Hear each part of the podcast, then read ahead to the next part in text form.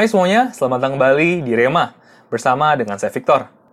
Kalau kalian baca judul podcast ini, pasti kalian udah mengira ya, kira-kira ayat apa yang mau kita bahas pada hari ini. Yes, saya mau ngebahas mengenai kisah di mana Yesus membasuh kaki para murid yang bisa kita baca di dalam Yohanes 13 ayat 1 sampai 7. Mari kita baca terlebih dahulu. Sementara itu, sebelum hari raya Paskah dimulai, Yesus telah tahu bahwa saatnya sudah tiba untuk beralih dari dunia ini kepada Bapa. Sama seperti ia senantiasa mengasihi murid-muridnya, demikianlah sekarang ia mengasihi mereka sampai kepada kesudahannya. Mereka sedang makan bersama, dan iblis telah membisikkan rencana dalam hati Yudas Iskariot, anak Simon, untuk mengkhianati dia. Yesus tahu bahwa Bapaknya telah menyerahkan segala sesuatu kepadanya dan bahwa ia datang dari Allah dan kembali kepada Allah. Lalu bangunlah Yesus dan menanggalkan jubahnya. Ia mengambil sehelai kain lenan dan mengingatkannya pada pinggangnya. Kemudian, ia menuangkan air ke dalam sebuah basi dan mulai membasuh kaki murid-muridnya, lalu menyekanya dengan kain yang terikat pada pinggangnya itu. Maka sampailah ia kepada Simon Petrus. Kata Petrus kepadanya, Tuhan, engkau hendak membasuh kakiku. Jawab Yesus kepadanya, apa yang kuperbuat engkau tidak tahu sekarang, tetapi engkau akan mengerti kelak. Kata Petrus kepadanya, Engkau tidak akan membasuh kakiku sampai selama-lamanya. Jawab Yesus, Jikalau aku tidak membasuh engkau, engkau tidak mendapat bagian dalam aku. Kata Simon Petrus kepadanya, Tuhan, jangan hanya kakiku saja, tapi juga tangan dan kepalaku. Kata Yesus kepadanya, Barang siapa telah mandi, ia tidak usah membasuh diri lagi selain membasuh kakinya, karena ia sudah bersih seluruhnya. Juga kamu sudah bersih, hanya tidak semua. Sebab ia tahu siapa yang akan menyerahkan dia, karena itu ia berkata, Tidak semua kamu bersih. Sudah ia membasuh kaki mereka, ia mengenakan pakaiannya dan kembali ke tempatnya. Lalu ia berkata kepada mereka, Mengertikah kamu apa yang telah kuperbuat kepadamu? Kamu menyebut aku guru dan Tuhan, dan katamu itu tepat, sebab memang akulah guru dan Tuhan. Dan jikalau aku membasuh kakimu, aku yang adalah Tuhan dan gurumu, maka kamu pun wajib saling membasuh kakimu. Sebab aku telah memberikan suatu teladan kepada kamu, supaya kamu juga berbuat yang sama seperti yang telah kuperbuat kepadamu. Ini buat saya sendiri adalah kisah yang mind-blowing, di mana bayangin ya guys, Yesus yang adalah Tuhan mau membasuh kaki murid-muridnya. Pada konteks zaman itu, ini nggak wajar. Karena membersihkan kaki itu biasanya dilakukan oleh pelayan atau mungkin istilah kita sekarang, itu tuh asisten rumah tangga. Bukan oleh seorang pemimpin ataupun guru, apalagi Tuhan. Nah, pada hari ini, saya mau ngebahas mengenai empat poin yang bisa kita pelajari dari kisah ini, yang semoga bisa memberkati kalian semua. Yang pertama adalah konsep pemimpin yang sebenarnya. Semua dari kita pasti nggak mau ya, jadi urutan ataupun juga posisi belakang, bukan?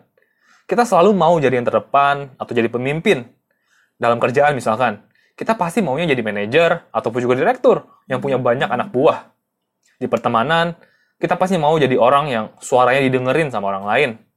Kita selalu mau jadi pemimpin, karena dengan kita jadi pemimpin, kita punya kuasa yang lebih besar, otoritas lebih besar, gaji yang lebih besar, popularitas lebih besar, dan pastinya membuat hidup kita tuh jadi lebih nyaman.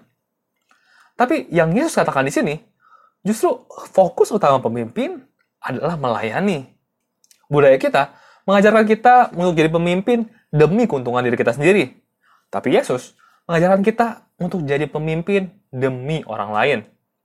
Jadi, apabila kita saat ini menjadi pemimpin dalam apa pun area kehidupan kita, janganlah kita punya attitude mau dilayani karena telah jadi pemimpin. Tapi justru sebaliknya, layanilah orang yang kamu pimpin. Ini benar secara spiritual dan benar juga secara psikologis. Bayangin ya, kamu jadi bawahan seorang pemimpin. Kira-kira kamu lebih semangat bekerja dengan pemimpin yang hanya nyuruh-nyuruh doang, atau pemimpin yang mau bekerja sama dengan kamu dan membantu kamu saat dibutuhkan? Tentu yang kedua, bukan? Poin yang kedua adalah, jadilah teladan. Yesus membasuh kaki para muridnya bukan hanya memiliki makna untuk melayani, tapi juga untuk menunjukkan pengorbanan kasihnya. Dan kasih inilah yang Tuhan mau kita teruskan kepada orang lain. Makanya kalau kita baca di ayat 15, Yesus bilang seperti ini, Sebab aku telah memberikan suatu teladan kepada kamu, supaya kamu juga berbuat sama seperti yang telah kuperbuat kepadamu. Kita semua telah menerima kasih pengorbanan daripada Yesus di kayu salib, dan kita semua bersyukur akan hal itu. Tapi, Tuhan nggak mau kalau kasih itu berhenti sampai kepada diri kita sendiri. Tuhan mau bahwa kasih itu juga bisa kita bagikan kepada orang di sekitar kita. Mudah nggak? Sama sekali nggak. Tapi saat kita berkorban mengasihi orang lain dan merasakan betapa susahnya berkorban, betapa susahnya mengasihi orang yang ngeselin misalkan, ataupun juga betapa susahnya mengasihi orang yang tidak berterima kasih, kita merasakan apa yang Tuhan rasakan. Dan akhirnya, kita menjadi jauh lebih menghargai kasih yang kita terima daripada Tuhan. Jadi, inilah luar biasanya kasih. Saat kita memberikan kasih, kita menjadi semakin mengerti lebih dalam tentang kasih dan lebih menghargai kasih yang kita terima. Poin ketiga adalah secure. Ini adalah kata yang amat amat amat amat penting zaman sekarang. Karena zaman sekarang saya melihat bahwa banyak orang yang struggle dengan insecurity. Banyak orang yang berpikir, ya kali gue ngelakuin ini ke dia, kan dia posisinya lebih rendah dari gue. Ataupun, masa sih gue ngelakuin itu? Nanti gimana lihat orang? Mau taruh di mana muka gue? Dan juga masih banyak yang lainnya. Bayangin ya guys, Yesus yang adalah Tuhan, fine-fine aja dengan membasuh kaki para murid. Padahal stigma yang ada pada saat itu, membasuh itu kerjanya pelayan. Tapi untungnya, Tuhan nggak insecure. Karena Yesus tahu betul dia itu siapa, apa yang diperbuatnya tidak akan merubah identitas dirinya. Yesus telah menempatkan purpose ataupun juga tujuan dibanding apa kata orang ataupun juga apa yang dilihat orang. Kita nggak perlu malu kalau berteman dengan orang yang semisal dilihat masyarakat lebih rendah, ataupun juga dilihat masyarakat tidak pantas.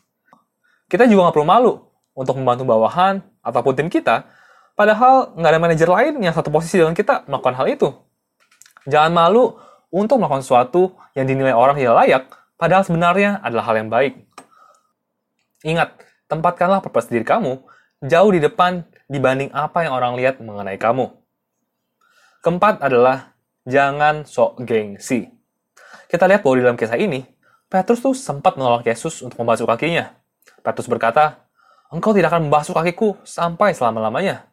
Tetapi Yesus berkata kepada Petrus, Jikalau aku tidak membasuh engkau, engkau tidak mendapat bagian dalam aku. Mungkin banyak dari kita yang berpikir, Petrus tuh merasa rendah diri di sini, sehingga dia menolak Yesus untuk membasuh kakinya. Well, mungkin aja. Tapi mungkin juga bahwa Petrus gengsi. Dia merasa bahwa Yesus nggak perlu membasuh dia. Dan kita coba bayangkan ya, andaikan Petrus tidak dibasuh kakinya oleh Yesus, mungkin dia akan kehilangan pelajaran berharga yang mau Yesus sampaikan. Nah, ini juga yang kita alami, bukan? Banyak dari kita yang suka merasa bahwa nggak perlulah ikut komsel, karena kita merasa bahwa kita bisa bertumbuh sendirian. Atau semisal, ada orang bertanya keadaan kita. Kita selalu jawab, semuanya baik-baik saja. Padahal sebenarnya kita lagi ada masalah. Ataupun juga saat ada orang yang mau bantu kita, kita selalu bilang, oh nggak usah, nggak usah. Dengan alasan nggak mau ngerepotin dan banyak hal lainnya. Mungkin kita berasa bahwa kita nggak salah. Tapi sebenarnya, secara langsung, kita tuh menjadi pribadi yang sombong dan kita merasa bahwa kita tuh nggak butuh bantuan siapa-siapa. Dan ini adalah hal yang salah. Faktanya adalah, hampir semua yang bunuh diri berawal dari perasaan ini. Perasaan tidak butuh orang lain. Oleh karena itu, marilah kita belajar untuk merendahkan hati kita, untuk membiarkan orang lain melayani kita, membantu kita, dan masuk ke dalam kehidupan kita. Nggak perlu gengsi untuk bilang kalau keadaan kita lagi nggak baik-baik saja, ataupun kalau kita lagi butuh bantuan. So, itu adalah empat poin rema yang mau saya bagikan dari kisah Yesus membasuh kaki para muridnya. Jadi, saya recap sedikit, bahwa empat poin tersebut adalah, jadilah pemimpin yang punya jiwa melayani, bukan dilayani. Lalu kedua, jadilah teladan dalam kasih kepada sesama kita. Yang ketiga, jadilah orang yang secure, yang mendahulukan purpose daripada apa yang dilihat orang. Dan terakhir, milikilah kerendahan hati untuk membiarkan orang melayani dan membantu kita.